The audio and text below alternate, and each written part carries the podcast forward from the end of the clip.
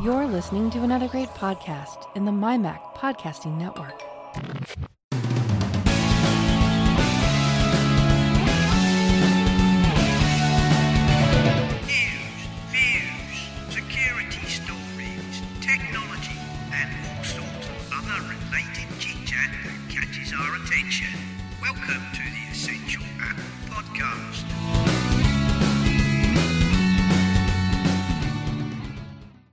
Hello and welcome to the Essential Apple Podcast 140, which should have been last week. But after a debacle where I managed not to record the show because I'm a complete wazzock, uh, I've made double sure that I am actually uh, recording this show.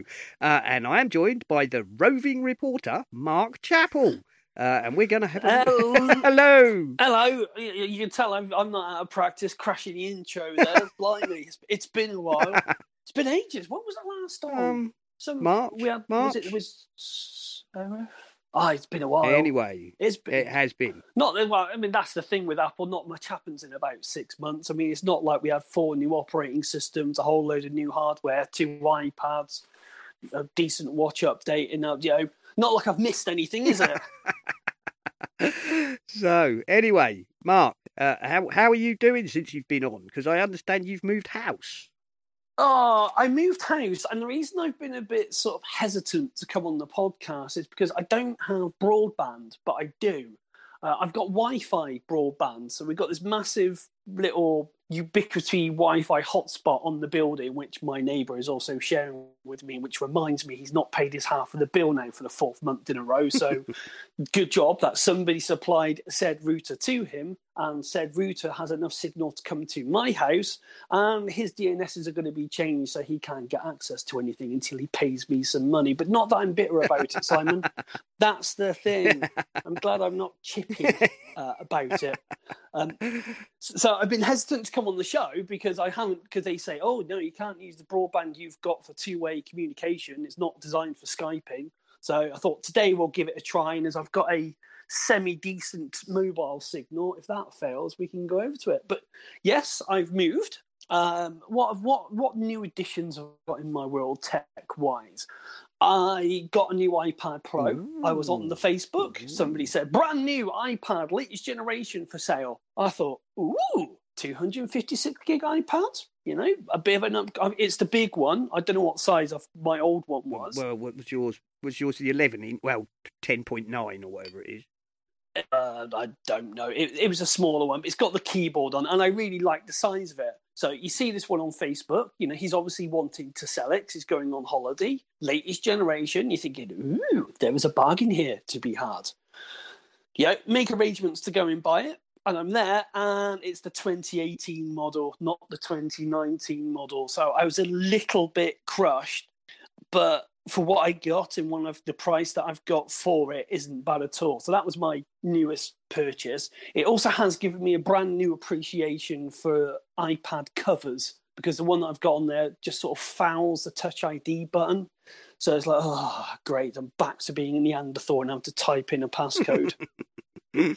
Oh, Uh, but it's it's given me a fresh new perspective on my ever um, my quest to use an iPad for everything because I, I still have issues with the word pro. Now, so Affinity, which I think we're going to discuss yes, in a bit, yes, we'll get to that. they have yeah they have nailed pro the affinity designer on the ipad i'm not a designer but even i managed to knock up two posters of with relative ease without a pencil using my finger. And you know what?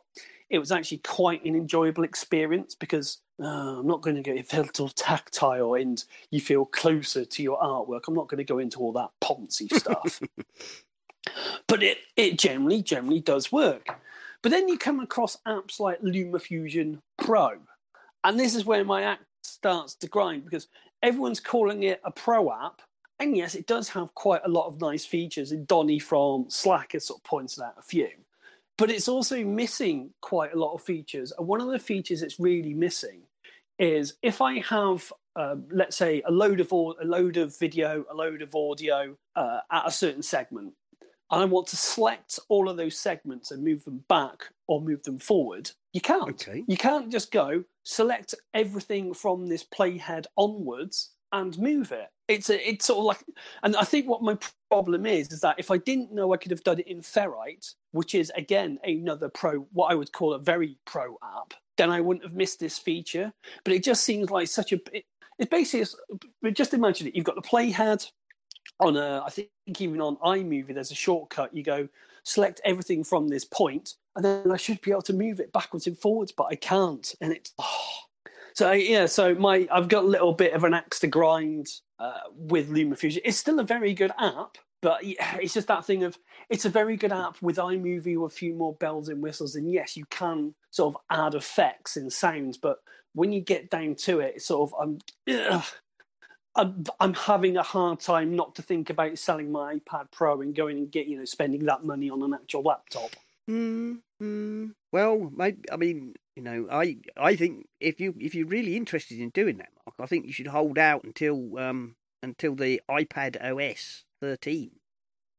Yes, uh, I I got to admit, after the the event was good, but by heck it was long, and I think at the hour and twenty mark, I was sort of I reached my phone. I think there was a certain point was like uh, I've just tuned out now, just a little bit. the The pacing was a bit all over uh, the spot. You probably covered this on. Yeah, well, I, I I thought it was um I thought it was very um you know punchy. I thought they kept it together. Uh, unlike some years when you know uh, some years when it's two hours and after an hour it's like really you're still talking about memojis or buttery smooth scrolling or you know oh look Yeah. at look at the glowing colours on this um you know on the photos memories thing and it's like come on you're padding you're padding but not this year not this year it No, no, and punchy. of course, I, th- I think where the where the air got sucked out of the room was during the Minecraft demo. Oh, I yeah, think that's the point where that really sort of you know, especially me and but I think I must have a little bit of ADHD.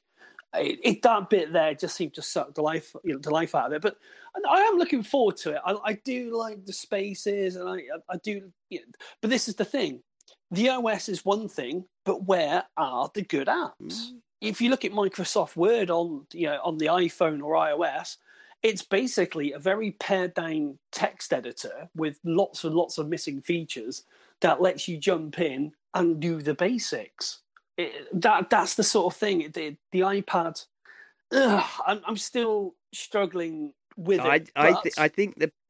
I I mean, I'm not going to tell you how you should go about it, Mark, but I don't. I think that if you're going to go iPad only, you have to let go of the f- kind of idea that it's going to be like your iPad, you know, like your MacBook. Yeah, yes, I see where you're I coming think you from just yes, um, and yeah, you're looking at Word and saying it's massively pared down, but you know we say it about all sorts of apps that many, many apps contain so many features that only one percent of their users actually use. So Yeah, I mean, I think with with Word on the iPad, I think there was some stupid thing. It may have been, I don't know. If, let's go for the sake of argument. I think it was something like setting line spacing, uh, and I couldn't figure out where it was or how to do it for a while. And then I thought so I actually just gave up and went onto the web browser experience. I went to Office Online, and that's what worried me was that the Office Online experience actually offered more features than the blooming app mm, no, that's and that and that's the, that's the thing. It's I, I don't know. I, again, brilliant, Ferrite, absolutely awesome. LumaFusion is okay, but then I, again, I, I'm struggling to find the marquee apps, and that's not to say it's not a brilliant device. It's got all this processing power, but you're just sort of still crying out. You know, and to to really into context, I was using it free for two days, and it's made its way back into the bedroom as a Netflix device. but I'm going to pay. I think what I'm going to do, I'm going to persevere it. I might even do some Patreon, uh, some pa- Patreon exclusive content where I'm going to do it for one week. I'm going to ditch my iPad and go. But I've already cop out because I can't ditch my Mac fully because I've got a printer and I've got to share the printer from it. And it's a special um, label printer that I have to use for work. Now, granted, this is a little bit of a, a niche area, but I still have to use it. So I will have Macs turned on, but I'm sort of semi not allowed to use it, if that makes Well, sense. Yeah, there, there's nothing wrong with that. I mean, I don't. I, I know what you're saying. You're trying to say, would it be possible for somebody to simply go out and buy an iPad and use it as their basically their sole computing device? Yes. And I, I just, and I, th- I, th- I, I think that you, you can do that. And yes, there are at the moment there are still hurdles. I think, I think that iPad, you know, OS 13 is going to help with that a lot because you've got proper you would enjoy file management and um, you know the things like they've tightened the grid and they've got the thing where you can pull the widgets out from the side and the yeah, but that's that's still the OS though. Where are the apps? well, yeah, I think the, the iPad's brilliant if you didn't know better. And I think that's the, the best way I can sum it up. If I didn't know what I could do using the traditional setup, I I don't know if it's if you if you didn't know better is one way of looking at it, or if you could look at it along the lines of if you didn't have some preconceived ideas from your last 25 years of computing experience. yeah, but uh, I, I still, I would still make the argument. It's still, if you, again, if if it, if you didn't know better, you wouldn't know that a lot of the apps are dumbed down. That they're sort of skeleton, Mm. yeah, skeleton apps. Okay. I, I, I, I get what you're saying. I totally do. But I just think some of it is a matter of perception. And that an awful lot of apps in reality on the Mac are actually quite bloated. And unless you have, you know, unless you need some of those very specialist odds and ends, they are actually way, way um, more complicated than they need to be for most users. But but there, yeah, again, you're right. But there's there is also the other side. Again, it's the dumbification of apps. It's well, I mean, take a look at what they did with iMovie on the iPad. It went from being okay, and then they stripped it right back, and it's like little things with iMovie. You've got all these lovely presets, but I want to be able to. Oh, I don't know. Let's go for something really odd and something really niche. Change your font. that that's a, that's a niche uh, niche thing to do. Um, you know, things like being able to move the text. Again, that's quite a niche thing to do. So that they stripped it back and it looks nice, but and I can see where um, you know what their intent is to show. You know, we'll show you a little bit. You know, we'll give some developers some ideas, and let's wait for the real power apps to come out. But now, but at least now we're on the forefront of what uh, what's that thing by Adobe coming out for the iPad, or is it Lightroom's just come back out? Well, Light. Lightroom has come to the iPad, although, as I understand it, it's effectively their web experience. So I don't know if it's some sort of Electron type thing. Oh god, It's not. It, it- it's not getting particularly good reviews. It's not. You know, it's the web-based thing. It's not the. It's not the Lightroom Classic or whatever it was. So Well, we, we can sort of jump here to one of your stories you've got. I I think it's in the show notes. I've just powered on my Mac, my beloved. In fact, let's let's have a look at old trusty. Hang on about this Mac. Oh God, I need an SSD. My 2011 iMac, 21.5 inch, beautiful little machine. It's just a shame that the network card got fried in it on a lightning strike. So I'm just just going to try and open Quip. But Google have stopped making tablets now. yes, that was. Uh, yes, Google have given up. Um, quite a lot of commentators have said that that was almost, you know, almost guaranteed once they started making Chromebooks, and I think to some extent I agree with that. Uh, let's face it, the tablet market, the Android tablet market, is there is no real Android tablet market because Android tablets just run Android phone apps. Yeah, I, I was in PC World. Don't judge me. I had to go. I had to go. I had to go. Oh God, I felt so dirty going in there. oh, I just, it's soulless. It's absolutely soulless. You know, I expect much from a shop. Anyways, and I went round and had a look at the tablets, and there was a couple by Hu- Huawei, Huawei, yeah, whatever Huawei, they're called. Huawei. And they're all they're all right, but then you sort of you look at it and you you know, you buy one of these tablets. I, you got to wonder if Google have stopped making it because you've just got so many copies coming out, decimating the market. And you, know, you buy a tablet, that's it. You're basically screwed for getting any software updates in the event of a major problem. You got to think, did they out because the market is just so devalued because it's absolutely trashed by you know, the amount of cheap knockoff, underspec, really slow tablets. Yeah. I, yeah, well, I mean, I think the the whole Android tablet market is it never really took off. It there was a there was a flurry, I think, when it first launched, when they started doing, you know, when you could get a seven inch, eight inch tablet for sort of twenty five quid. Um, but people soon realised that they were effectively trash. Yeah, and, and but you got to think it's sort of what it, those those tablets should have cleaned up. I mean, yeah, everyone's going on about the price of the iPad, and Apple keep putting the price pads, the price of the iPads up, and they keep selling more. The price of the Android ones come down, and it's you know, I'm for example, I'm looking for I'm looking for a tablet now, and all it needs is 3G uh, and to be fast and to be reliable. And I keep looking at Android tablets and just going, I know if I buy an Android tablet for let's say 100 quid, maybe I can get the Amazon one. All it needs to do is run some point of sale software. But there's just that thing of I don't know, and so I'm I, maybe I'm too much of the Apple fanboy here, and I should give it. I chance. think the only not iPad tablet that anybody with any experience would say is worth the money is one of the Amazon Fire tablets. True. And bear in then... mind then, but of course, that that is not necessarily able to run a- a- any app you like. No, but and then it's got its own store, isn't it? So, for example, uh, you know, can I run Square? So automatically, I've now got to go and find out from Square will it run the Kindle Fire tablet doodah thingy, and it just becomes a lot of hassle. Uh, again, it's sort of oh, I understand it's a, I understand it's got a market and the geeks love it. I really, really do. But I'm sort of too old for this now. It's like me want app, me want to press install, me want app to work, me want app that doesn't want to go. This app wants access to all of your emails and your contacts and your telephone numbers. Why? It's a join app. Yeah. Why do you need to have all this information from me? I want to draw, but no, because I'm logging in, it wants to know everything. It's oh, uh, there we go. I think I need. To, I think I need to go and get put my get my grumpy old man slippers on.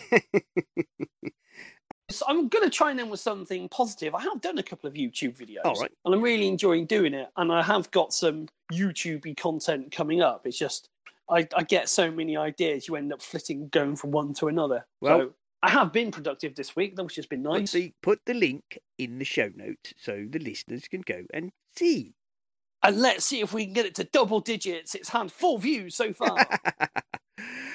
well, here's a, well, let's have it. On, Well, come on, you're not doing too bad to... because you know I put the uh, the podcast on YouTube um, on its own yeah. channel. Um, many of those uh, muster all of two views, most of which are for about five minutes of an hour and a half show.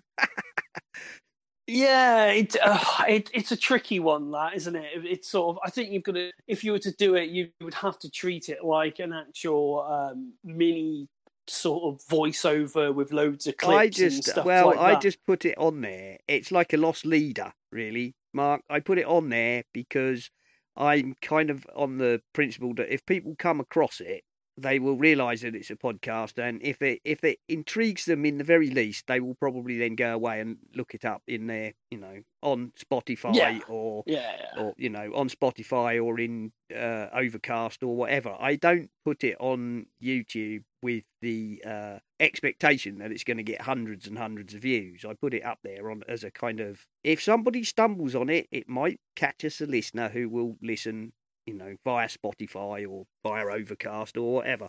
But there we go. Well, well, here's a question for the listeners out there. If you if you were going to watch, what what do people prefer watching? Would they prefer a real time stream of? So I want to do a series of working on my iPad for a week, and I'm sort of having this debate of do I do a YouTube clip a day or do I do a uh, live stream of it working on there, which means that the time and place is going to be all over it, but if I had a set schedule with people. So if anyone out there wants to get in contact with the show and say, what would you prefer to watch, a live stream, or would you prefer to, you know, YouTube it, or a mixture of both? I would be I'd be very interested to hear the results of their people's thoughts. Well, there we go. That's what the Slack is for. That is what the Slack is for. Um, right now, um, talking about the Slack. Um, the dark room channel in the Slack has become very popular, and as a result, uh, Mac Slacker Mac Jim has decided to start an essential Apple Flickr group. Uh, in the show notes, Mhm. yes. So you, if you head over to uh, Flickr slash group slash essential underscore Apple, uh, you will be able. There apparently is there a button which will allow you to request an invitation to become a member. Um, so there you go. It's a photo group for uh, listeners. Uh, it's a photo sharing group, obviously, and uh, it's family friendly. So no swearing and no rude pictures, please. Um, and it will be moderated by uh, Mac Jim. Uh, and he does say uh, if you you know head over there and request an invitation, please be patient because uh, you know he doesn't have time to be monitoring it all the time. So Well, that's quite handy because I've just picked up uh, a bit of a gift slash bargain slash deal that I did. Uh, I've actually got a Canon EOS M50, and it just, it's just sitting on my table here, and I want to do stuff with it. Uh, I have a, again, I've had an idea. Uh, and in my sort of ADHD riddled mind of using it for a few things, so yeah. okay, so there you Yes, go. I should be. I should be partaking. There in that. is now an essential Apple Flickr group. Um, and while we're on the subject of talking about such things, uh, John Nemo has berated me for not, uh, you know, promoting our website enough because, uh, you know, he says we do have articles on there. We have reviews by people like Donny and Alistair and Mac Jim uh, and various other people. And we have had quite a flurry of articles over the last couple of months. So, you know, listeners, uh, if you haven't checked out the essentialapple.com site recently, do uh, head over and have a look. Um, I'm afraid, of course, that uh, articles appearing on uh, the Essential Apple is a bit sporadic. We have sometimes nothing but shows for weeks on end, and then occasionally a flurry of uh, reviews or other articles. But you know, it's there, and uh, so there you go, John. I've told the listeners to go and check it out. No, I thought you. I thought you were going to do um, a, a seamless link then to what the Oscar Skylum have got some deal for us at the moment, haven't they? Or is that comp- or am I showing just how out of date I am by not knowing what competitions we're Uh, no, no, no. There's no, there's no competitions running at the moment. Uh, it, Oh, see, yeah, I edit that bit out then, so I don't seem as incompetent. um, however, we still have a voucher for ten dollar off your purchase of Luminar or Aurora HD 2019. Uh, they've done that thing, haven't they? Where they've sort of uh, they they bought out Photolemur, wasn't it? uh, Photo And- yeah. and I use Photolemur, and quite honestly, and this, and I'm not being paid for this. I'm not endorsed. I'm not. This is off my own back.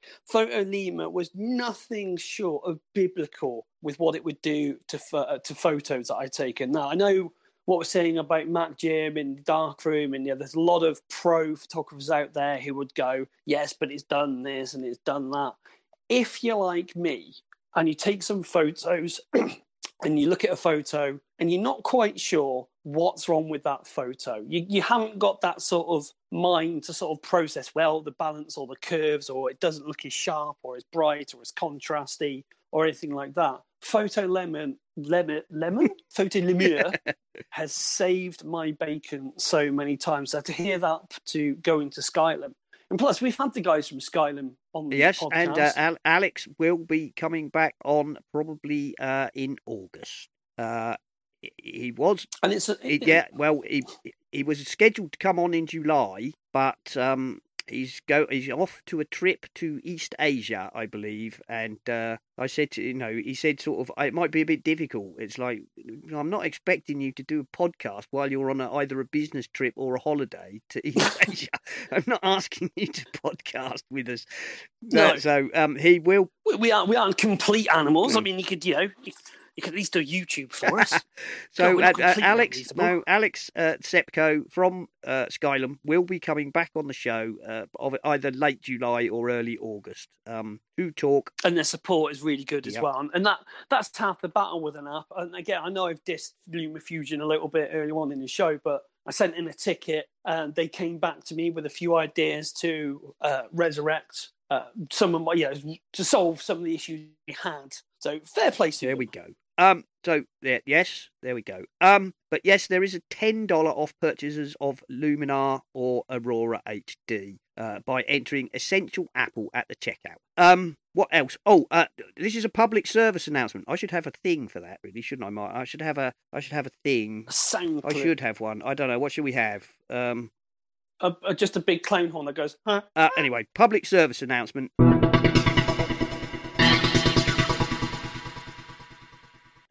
This one is kind of courtesy, of Donny, um, because uh, a friend of his did something which was really quite silly, and Donny uh, told him to take it down immediately.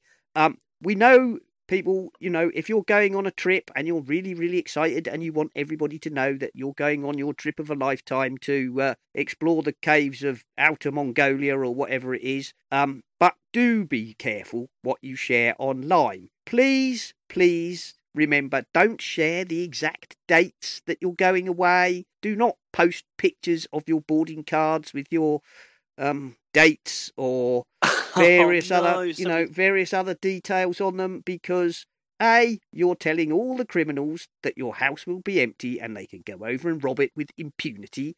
And uh, if you post your boarding cards or tickets or whatever, you're also at risk, of course, of somebody blagging your seat and leaving you uh, crying at the airport. So, by all means, tell everybody what a fabulous trip you're going on. Just be careful about But what then you if share. you take, but yeah, don't share your boarding passes. Share your holiday pics when you've gone. Yeah. It, it, it, God, is this a world we've come to where we have to do common sense? Well, I suppose some people don't think of it like that. They just go, "Ah, they generally didn't see the point, you know, problem in it," or just don't go on holiday and send me instead because I need a bit of a break. Well, yeah, I guess it is, but you know, people get very excited, don't they? They get very excited and they want to tell everybody, um, and I can understand that. But you know, please don't share the exact dates you're going away. Um, preferably, really, even while you're on your holiday, don't you know, don't share your pictures until you get back. If you, make up make up a story that you've got. Oh, looking forward to so and so house sitting this weekend while we're away. yeah, exactly, yeah. Luckily, I've got Dwayne Johnson. who Yeah. is available at very cheap rates to uh, look after my house. He's a hard bloke not to like, and he's just got so much blooming natural charisma. Anyway, there we go. Um, so what other stories have we got? Let's let's pick a story or two. Um, Apple's growing work manually reviewing all apps uh, is detailed, and the board is led by Phil Schiller. Um, this is a piece that was on um, Nine to Five Mac. Uh, I, I don't think we need to go into it at, at great length, but um, basically, it, it's just saying that uh, you know Apple do actually uh, check pretty much all of the apps that are submitted uh, by hand.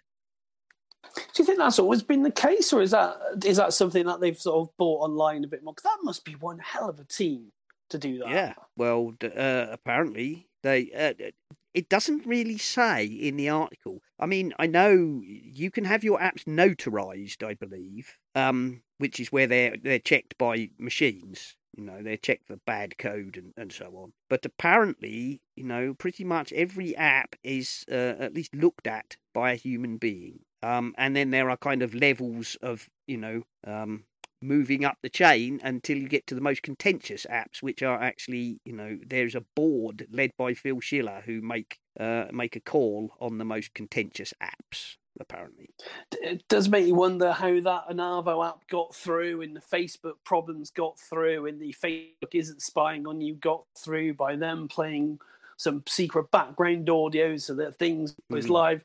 Does make you wonder about that. well, I guess there we are, but uh, they're under a big load. I think they're under a big load. Nobody's perfect, um, and of course, if you're sneaky enough, I'm sure you can get anything past. But there we go. yeah.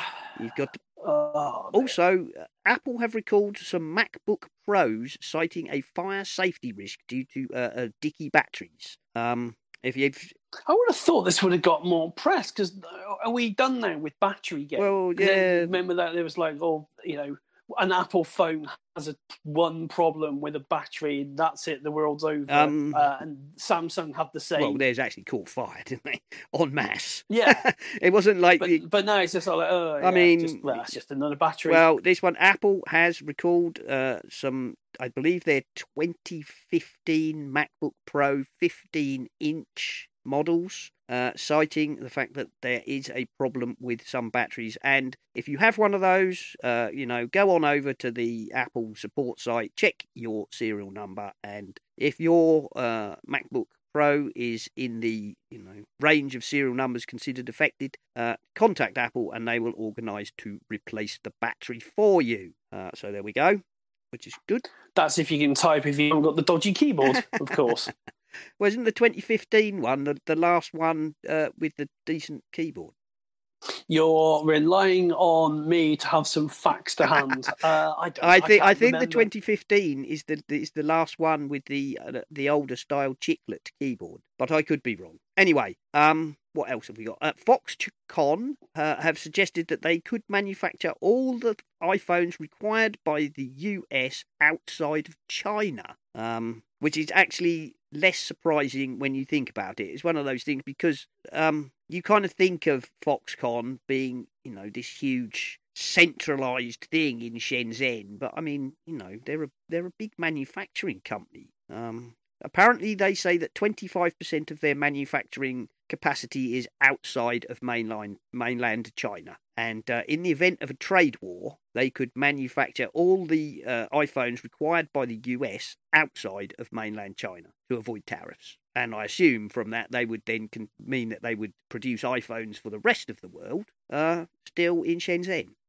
Hmm, that's an interesting one. It, it's sort of a, a bit of a strange statement to come out with, isn't it? It's sort of it, it seems a very what other stories have led up for them to be saying, you know, we could do this if we had to. That there seem that seems to be a very preemptive move. To I something. suspect it's very much um, a preemptive move. I think it's very much targeted at. Uh, there is no point, you know, imposing a load of trade tariffs on, uh, you know, on iPhones manufactured in China because we will simply not manufacture them in China, Mister Trump. Yeah, uh, that sounds. Yeah, it's uh, Like you know, don't you can't, um, you know, we have ways and means, you know, to quote the Oh, there's always a way and a mean, isn't it? It's uh, and it's not like Apple haven't got a he- he- well, not well. I was going to say it's not like Apple don't have a healthy margin to up the price on them, but you know what would happen? It would go up in price yet again. Mm, Well, at least they kept the you know.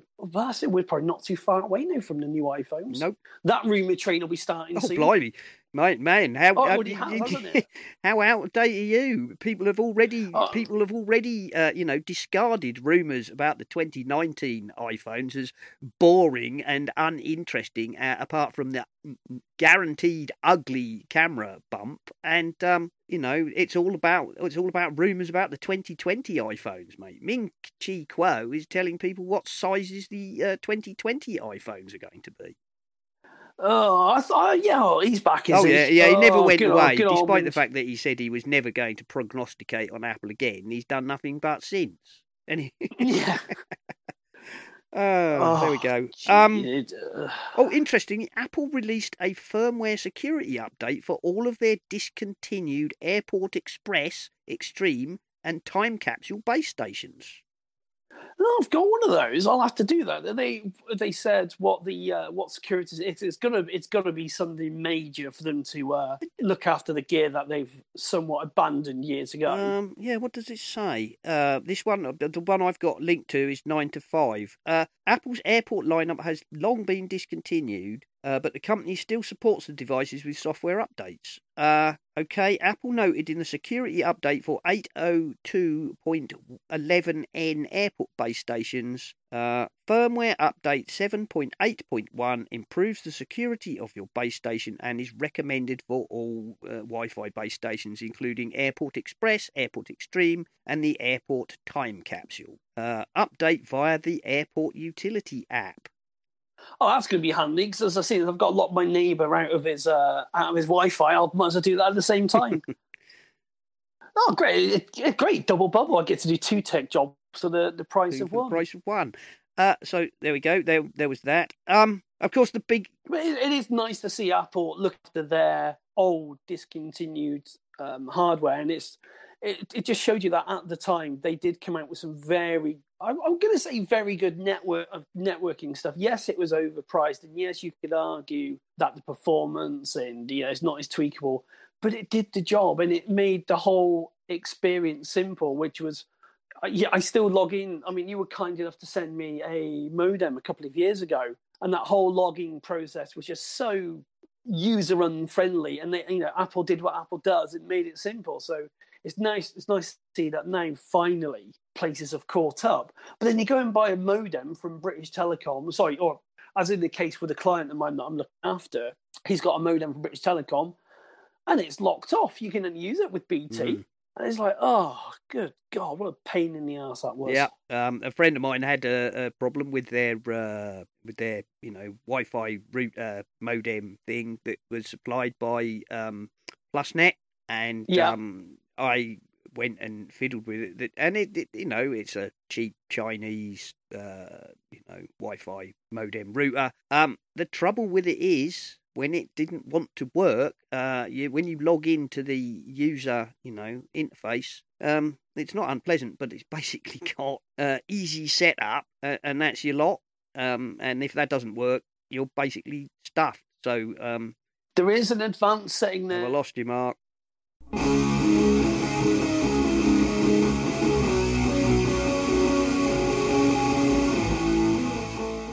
Hello, hello.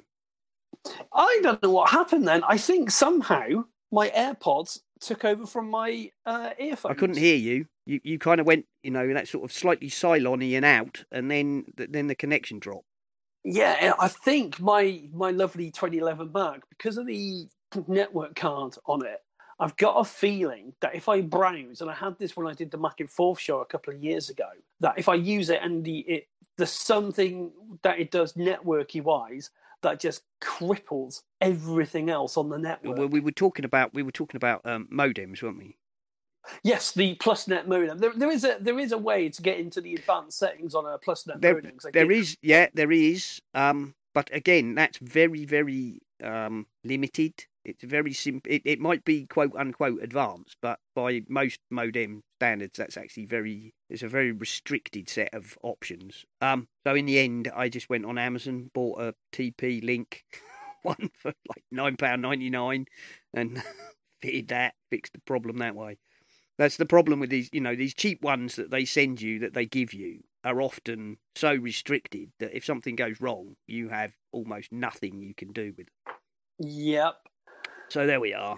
Never mind. Um, what else? I tell you what. Shall we take a five minute break, uh, Mark, while we go over to um John Nemo in his hardware store, uh, where he has a set of um, I believe earbuds, which uh, he's asked me to say that he was not clear enough, cost one hundred US dollars. So uh, over to you, John. I'm getting ready to go on vacation or holiday this weekend, and the one thing you always want to do on vacation or holiday is to cut down on the size and the weight and the bulk of your technology. It helps you stay married if you have a spouse or a loved one, and it keeps you sane because you don't have cartloads and duffel bags full of technology gear.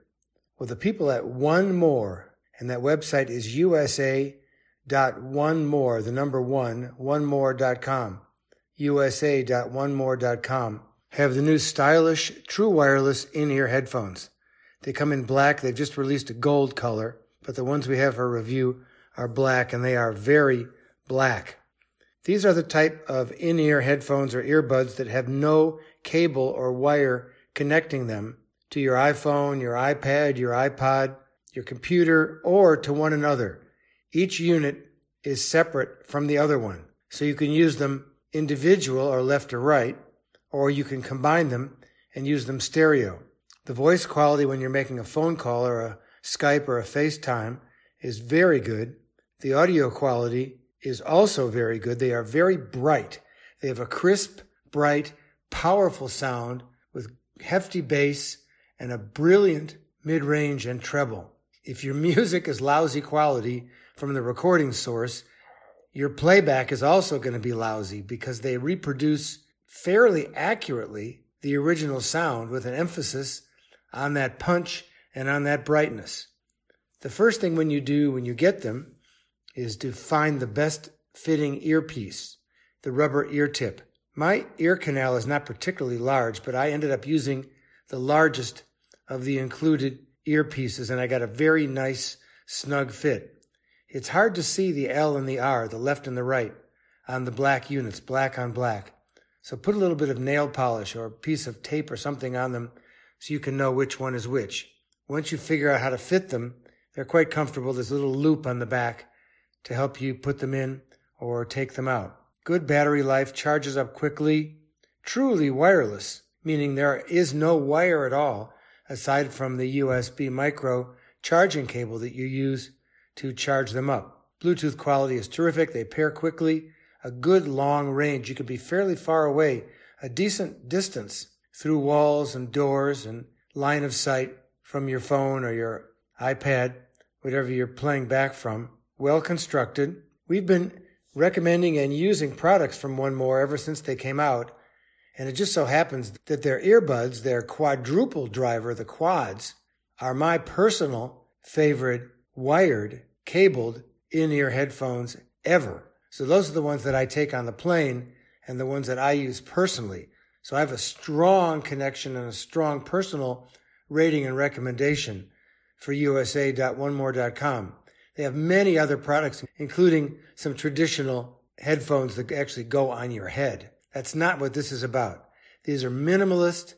They're small. They come in a black charging egg. You charge up the egg and then the egg charges up the headphones multiple times the One More stylish true wireless in ear headphones. So I will be taking this on a trip and I expect them to be very good. I've been playing. Oh, this is the other thing. You've got to play them for several hours without listening to them. Just put them in a drawer, put them on Bluetooth, and let them play at a pretty loud volume. That conditions the speaker drivers in the headphones themselves. It brings out and ripens and improves the overall sound because my two complaints were they didn't fit right, and I took care of that by going to the largest rubber ear tip, and they didn't sound as good as I expected from one more, and I cured that by playing them all afternoon today in a drawer, and I wasn't listening to them at all. So when I did put them on, the sound had become much more powerful. Look these up, read some other reviews. Terrific value at $99. Don't drop them. Don't give them to the cat or the dog. Don't bake them into the pizza. Take very good care of them, but they are black. And you might want to have a look at the gold ones, which have just been announced today, because they're going to be easier to see and easier to find. But the black ones are dark. Keep that in mind. But aside from that, terrific product. And congratulations to USA.onemore.com for coming up with a strong Nemo's hardware recommendation for true wireless in ear headphones. Back next week. Thank you, John. Uh, and as I mentioned, those uh, earbuds are hundred dollars US. Um, well, which compared to the Apple ones doesn't seem too bad. Because just off the show, just during the ad break, there we were talking about the uh, the Apple wireless AirPods and my woes of the battery dying, and it's sort of okay, 159 pounds for a new set of headphones, but I've had them for a couple of years and the battery's dying on them. But it's that thing of I really like them and they're seamless, but trying to save a bit of money. But then I know they're not going to have the W1 chip in it, and it's not going to be seamless, but they look good for the money. It's that. Oh, it's it's a first world dilemma of the biggest proportion, isn't it? Just isn't it? Just um. Right. Well, um, the big story this week uh, is, of course, Serif. Um, Serif uh, launched their InDesign uh, competitor, Affinity Publisher, which is the uh, you know the third leg of the tripod of their suite, uh, having started with Affinity Designer um, and then Affinity Photo. Um, they have uh, you know, released Affinity Publisher. Now, Affinity Publisher's been in beta for about nine months. I was on the beta. Uh, it's a very good app, uh, really well up there. Um, definitely, you know, on a par with InDesign. Um, there's a couple of things that where InDesign probably still has the edge, but you know, InDesign's what, 15 years old now. Um, is there anything that you couldn't work around without a great no deal of effort. No, no, it does not. You know, it does not. Uh, it does not. It's not lacking in any feature um, that would you know, cause me a great deal of grief. I mean, um, InDesign has a couple of natty tricks you can do with um, columns of text. Um, where you can select, a, you know, a subhead and make it span across more than uh, one column, or you can um, you can choose a section of text in a column and divide subdivide that in, in within that column. Um, which is really natty and really clever. Um, and I don't think publisher can match that yet. But you know, that is not something that uh, you need every single day. And even if you, um, you know, even if you want to do that, there are there are plenty of ways to do that without that, uh, you know, functionality. You just have to do it the old-fashioned way. Um, anyway, uh, so they released uh, Affinity Publisher, and they had uh, a, a short 30 odd minute. I think it ran to 35 minutes, but the content is actually 30 minutes in the middle.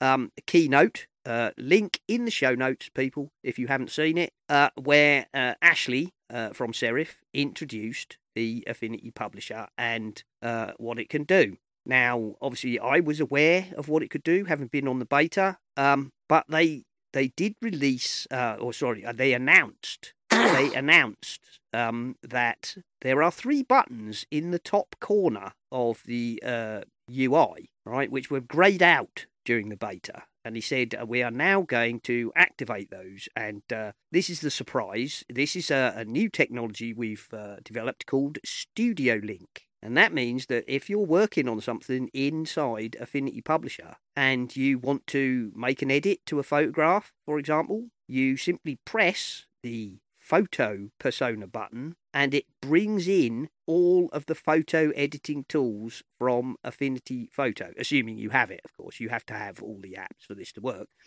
um, which is amazing. It literally imports all of the photo editing tools, which allows you to make all the edits you want on that photograph without leaving Publisher in a non destructive manner, so it doesn't affect the original um, photo. And then when you're done, you simply click back to your, you know, um, publisher persona and carry on with your layout. And the same for designer. So if you have a, a vector uh, graphic in there which you need to modify in some way, you do the same thing. It, it just totally blew the doors off. Mark, if you're uh, somebody like me, that was absolutely amazing. So if you haven't watched it and you're in the least bit interested, go over and watch it. It's 35 minutes long in total and it is amazing. Absolutely amazing. And also, they're if I'm right, they're doing uh, what is it? They're, it's not a subscription thing or anything like that. You you're basically nope, buying. You just the buy app. the app. The list price for the apps is basically, I think it's like forty eight pounds ninety nine or something per app. I was just having a look at it and now. currently uh, there is twenty percent off. So effectively, all of their apps are available for uh, you know thirty eight pounds or something. That is impressive. It is. It, it and it it's It is really impressive. again. It, I, I know we've had them on the show, and yeah, I'm by I'm no artist or anything like that. But even I've been able, with my limited knowledge, even I've been able to do some creations. And it's it, I think when they were on the show, it was it just shows. You know, they sweat the small stuff, like highlighting things. The the um, the circle is always in the right area. Yeah, I mean, it right. I mean, I am. You know, that is what I do day in, day out. I work with InDesign and Adobe Illustrator, and um, I haven't explored Designer yet much, so I'm I'm not sure how that compares to Adobe Illustrator. But Donny tells me he's used it, and it is the most um, you know Adobe Illustrator like competitor he's ever used. Um, their photo is well, it's easily as good as Photoshop. And this um, Affinity Publisher, what they've done with that is is amazing. And this Studio Link technology doesn't make Publisher just the third leg. If you've got the suite, it makes Publisher the control center. So, so take us through it. So, take me on, take me on the journey about what, how all this would seem together. In so, because obviously you work in the publishing industry. So, can you think of like an example of how it would take you through all the steps to actually going from an idea to? Well, I mean, it, it, Ashley explains it amazingly well in, in his short keynote. But I mean, that one of the biggest things is in the way everybody works in my trade is, you know, that you will You will put together various graphics, for example, in um, you know, in a vector drawing app, you know, commonly Adobe Illustrator, but there there are other tools that people use. Um, and those will then be placed, you know, into your InDesign layout um, as links. Okay, you import them into a picture box as links. Um, and if something happens and you need to make an edit to that, you have to, you know, go back to the original linked document and make the edit there, and then bring it back into your into your layout. Okay, and the same with photographs. If you if you've got a photograph in your layout and for whatever reason you need to make some kind of edit, um, you would have to, you know, go out back to the original photograph, take it into Photoshop, make the edits that you wish to do, um, and then go back to your layout and re-import it. Well, you know, with this Studio Link technology, you can literally do the edits on those graphics or those photographs live inside your layout, which might not sound very much, but take it from me, that is kind of world shattering step forward in, in workflow management in the sort of job that I do. It would it would mean that, you know, if you're working on a magazine and uh, you you know, you need to I don't know, you know, lighten an area of a photograph or or do some kind of um, you know, other edit. You don't have to go out to another app because everything works like that because that's how it's organically developed over the last 40 years. Yeah. Uh, the, the, big thing is that that Serif have have come to the game fresh. You know, they've they've got all this experience. They've been in they've been in the game uh, with their with their plus range of uh, software for Windows for pretty much as long as Adobe, you know, ha- because they've been there pretty much from the start. Um, but their stuff was Windows only. But as as he said in the in the keynote, you know, some of his devs came to him and said, "We want to uh, build a new suite, a full pro quality suite from the ground up, accessing all the modern technologies, using Metal, using AI, uh, basically using all the available modern technologies, and we want to develop this from the ground up with the view to it being one coherent model, which is why, as as uh, you know, as they've pointed out on more than one occasion, all of their apps actually use the same file format. If you look at the files in the um, Finder, they'll be marked as Affinity Publisher or Affinity uh, Designer or Affinity Photo. But uh, as he said, that's merely to allow, uh, you know, File Explorer or the Finder on the Mac to know which um, app those files should be launched into by default. Yeah. But if you if you were to drag um, one of those files into one of the other apps, they would still open because they're all actually the same file format underneath. Oh, okay. Ah, so that, that that that does sound impressive because I, I think everyone's been um, giving an Adobe a bit of a time recently because they've upped the cost of the of their software, haven't they? They've so, or were they experimenting? Well, they've, they've done, just changed it. They've done um, they've done various things. The um, the story that was put about, um, and we even uh, commented on, was there was this uh, story that they were increasing the cost of the basic photographer package, which gets you Lightroom and Photoshop, which I think gets you, uh, I think it's about ten pound a month UK. Um, but what they were doing was they were touting a £20 a month uh, version of the same uh, deal, but that included much more cloud storage. Um, and they, they hadn't actually taken away the basic plan, but they kind of hidden it away a bit. yeah, it was. Uh, but that's not the, the point. I mean, the biggest the biggest point is really that Adobe are. I think they are losing sight of anybody who is not a big corporate user. No, they have. But then, yeah, that's but, that's then, my view. The... That they are that you know they're not interested in small companies like uh, you know the one I work for. They're not interested in hobbyists or or um, individual users in the least. Um, and that is quite ironic because that was the attitude of QuarkXPress uh, which allowed Adobe to bring in InDesign and market it, you know, very aggressively and undercut um, Quark's industry dominance. They were knocked off the top of the hill because they were complacent and arrogant. And um, I think Adobe are falling into their own trap. And I'm, I'm, you know, I'm, I think that people like Serif could well dethrone to some extent, um, you know, Adobe because you So- know I have to say this, you know, they.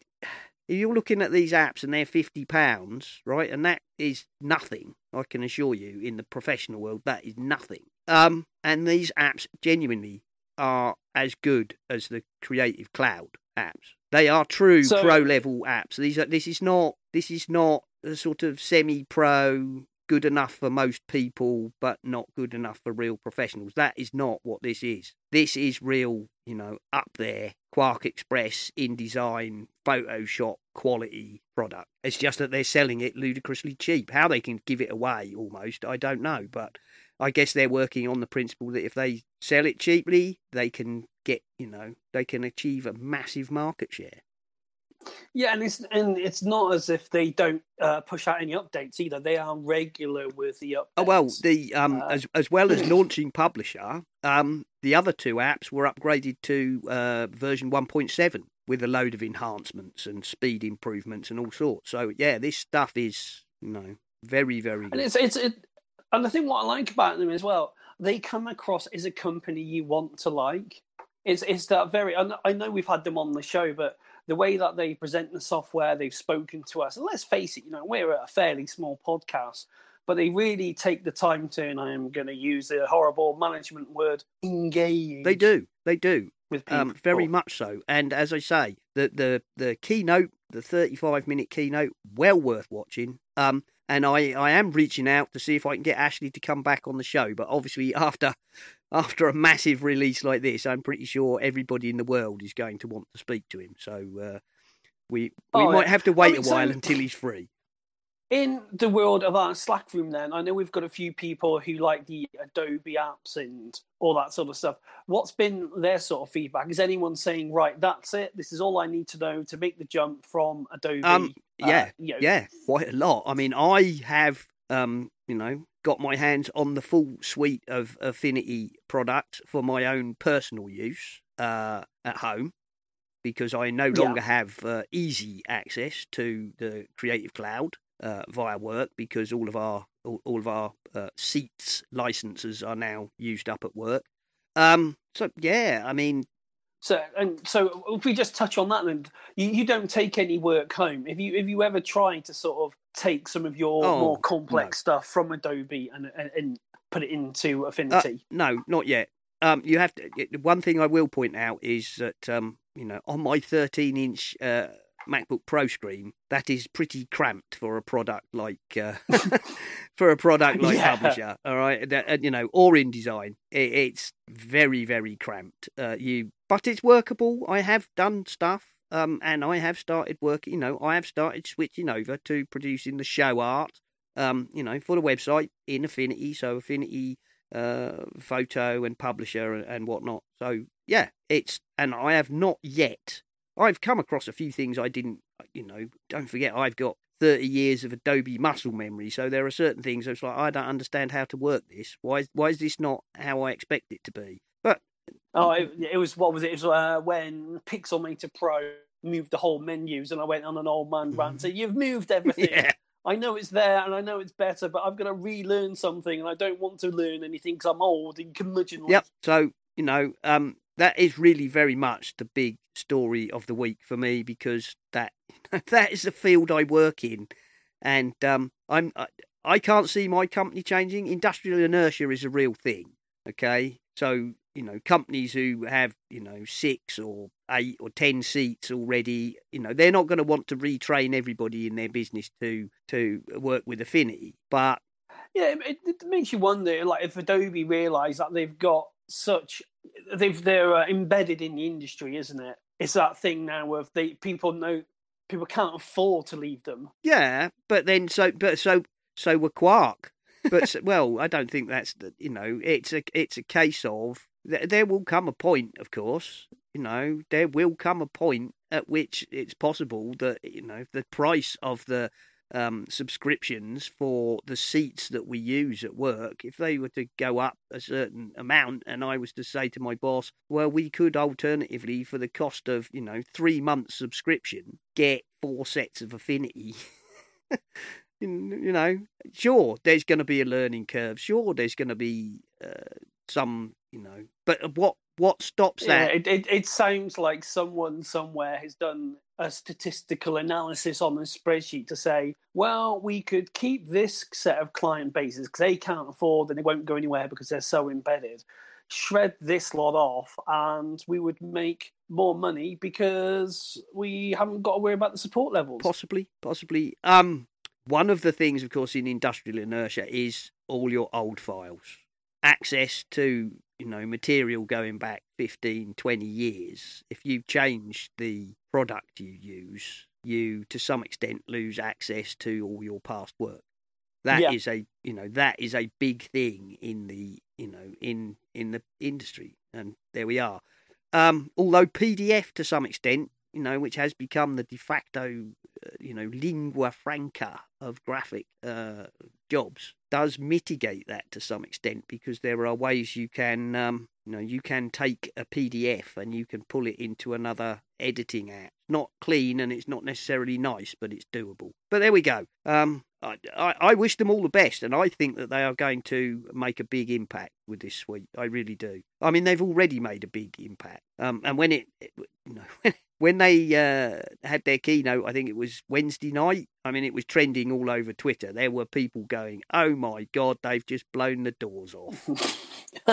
you know. and, and it's good to see. It, it is nice to see a company. Uh, we we talk about disruption, and disruption very rarely happens like in an instant, doesn't it? So they've obviously had this plan. Hope well, it sounds like they've had this plan from the outset. And I, I will admit, I, I I don't like Adobe because obviously there was a time in its life where it got absolutely pirated with an inch of its life in back. But then, even as a legit user, all these little Adobe helpers, all these little plugins, all these li- little things, it's like, no, I don't want you cluttering up my system. Just give me a nice, clean app experience. Well, there is that as well. I mean, I have to admit, when you over the years, you would get this thing where you would install, you know, your creative suite, and you would, you know, there would be, I don't know, twenty apps in that creative suite that you could choose from. Yeah. and you would choose you know in my case it would be right i need photoshop i need indesign i need illustrator and i need uh, you know acrobat and it would install those and then it would litter lord knows what stuff all over the libraries with all these application support folders and weird and wonderful Yeah. and uh, yeah so not that's never been pleasant uh there we go that's enough about that i think um what else before we, i mean we've been going quite a long time mark and i know you said you've got things you wanted to do. Oh, do go on. We'll, we'll do we'll do one more Apple based of software uh, thing. um uh, I've, I've got a okay uh what shall we do um i've got a couple of things i want to mention um lumafusion updated to v- version 2 of course as we were talking about earlier. Uh skylum have updated luminar to 3.1.1 um serif have uh, released affinity publisher and updated their other apps to 1.7 uh the vivaldi browser has updated to 2.6 with now with ad blocking built in.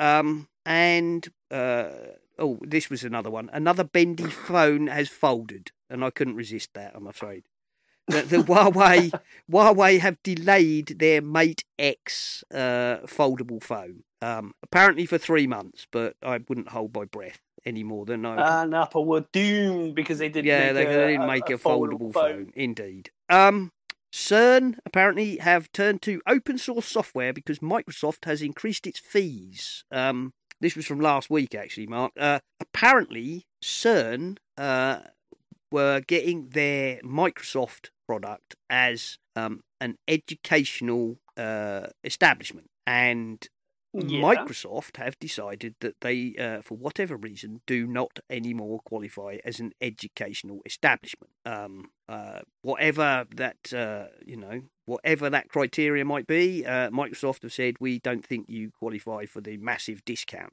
Uh, CERN have said that uh, that would actually increase their costs tenfold. Um, Microsoft apparently agreed to stage the price increase over the next 10 years.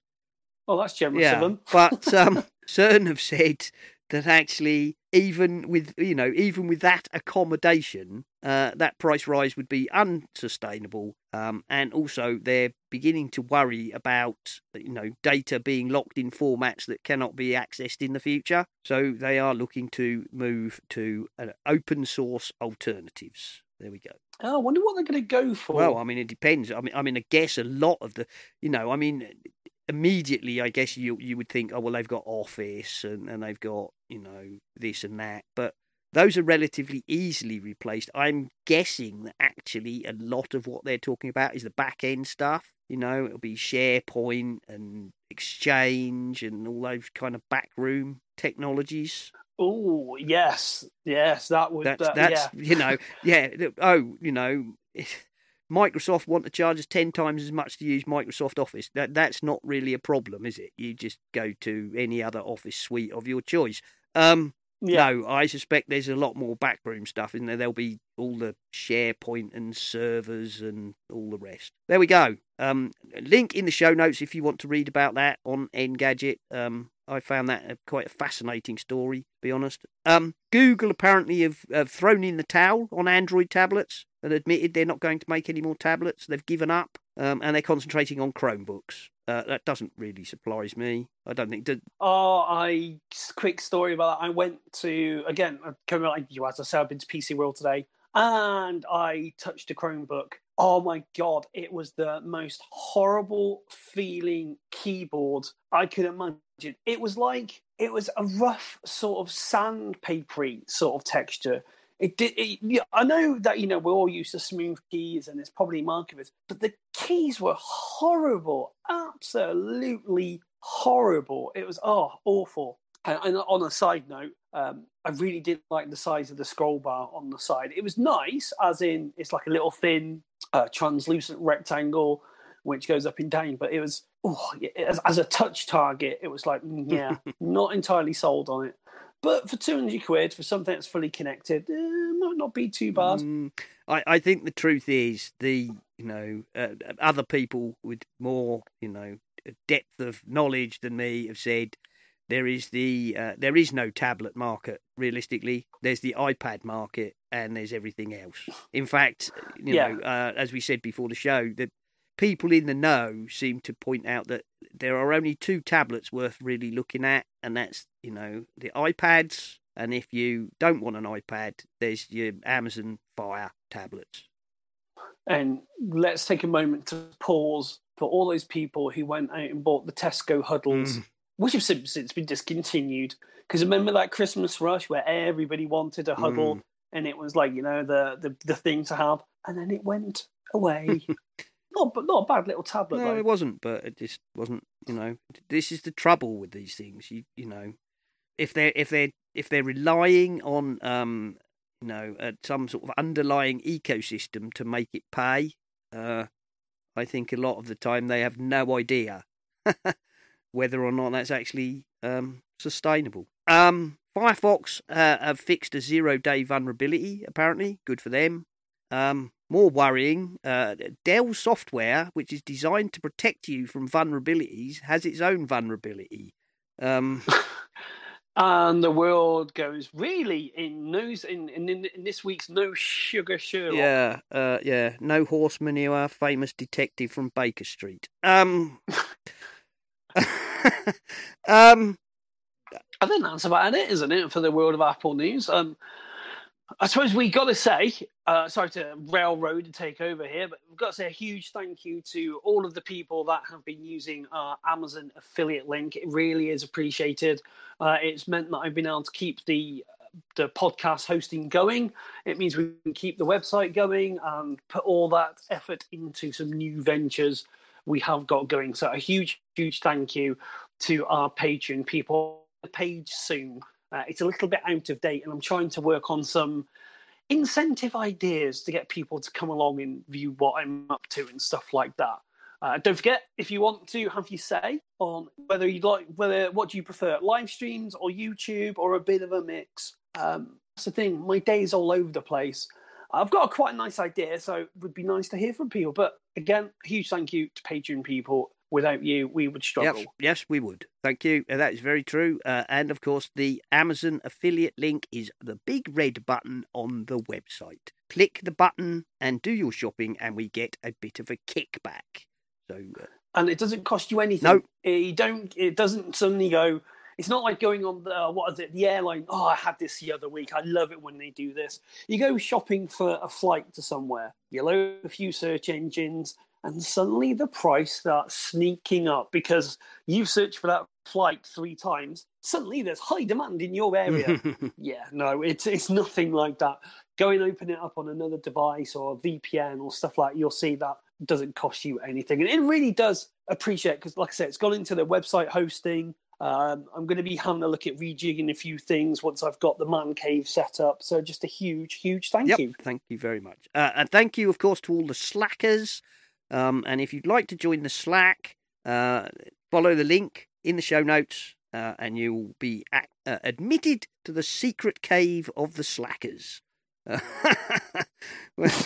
which actually, there's been quite a lot of chatter, uh, an awful lot about Serif uh, this week, of course. Um, there's stuff in the in the dark room, uh, which is why Donny's uh, not Donny, sorry, why Mac Jim has started uh, the Flickr group. Um, you know, it's it's it's not a huge community, but it is quite um active. So if you would like to join us there, feel free. And we've also got some big names there. We've got the oh, what's his name, the iOS app developer. Well, we've, I say we've got some big names, and I can't remember it. Oh, God, well, we have we have doesn't we have Weihan Eng. Um, we have you know various other people who drop in from time to time. Um, yeah, no. Uh, and then of course, obviously, there's there's me and there's Donny and there's uh, you know there's Nick and sometimes Mark and um, various various people, various people. Uh, and there we go. So I think Mark, that's probably about uh enough, isn't it? Um, Yeah, that'll do. I'm going to go in and have a beer and uh, put some have a steak kidney pie with some vegetables. well, I'm going to put uh, a joint of beef in the oven. Um,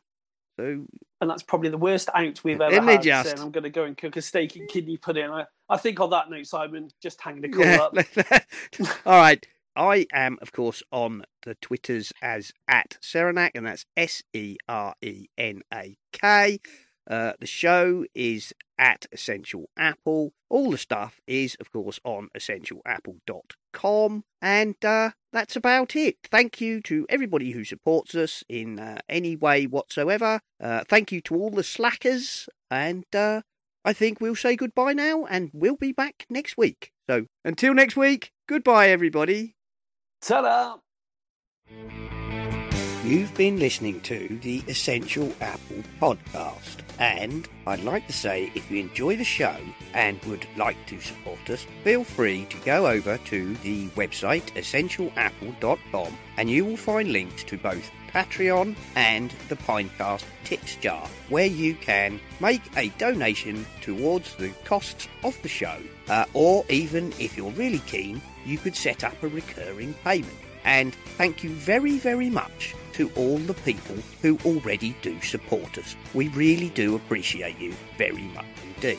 This show is, of course, part of the My Mac Podcasting Network, where you can find a variety of other shows like the My Mac Podcast with Guy and Gaz, the G Men, Tech Fan with Tim and David, the Nintendo Club podcast, the geekiest show ever, the Three Geeky Ladies, uh, Bart Busschots and his wonderful Let's Talk Apple, and possibly some more that I forgot. So why not go over to mymac.com, take a look at the available podcasts, and take a listen.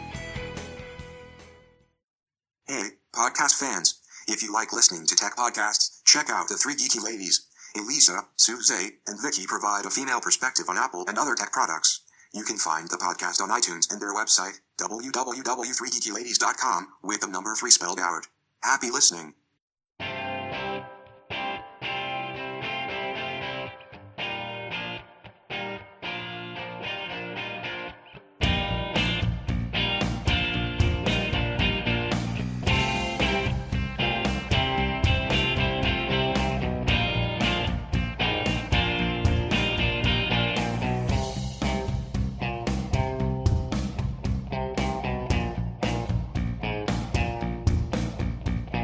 This has been the Essential Apple Podcast. We hope you enjoyed the show and we look forward to you joining us again another time. Until then, goodbye.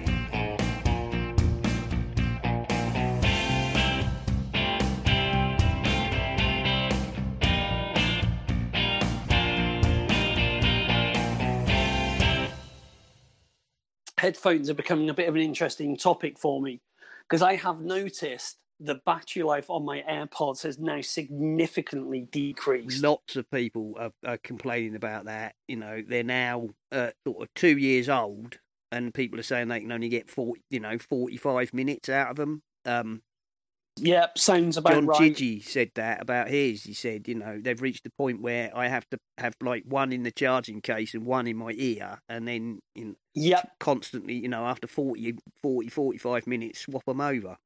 exactly what I'm having to do. And it, you sort of think, well, okay, two years isn't bad. I mean, yes, it's a lot of money, but it's the money versus the you know looking at the actual technology involved because that battery's got to be tiny, Mm. Absolutely tiny in there. Uh, but what makes it frustrating is the fact that when they're working well, it's bliss. It's absolutely fantastic. You just pop them in, away you go, get to the destination. But there's nothing worse than hearing that awful doom doom doom sound.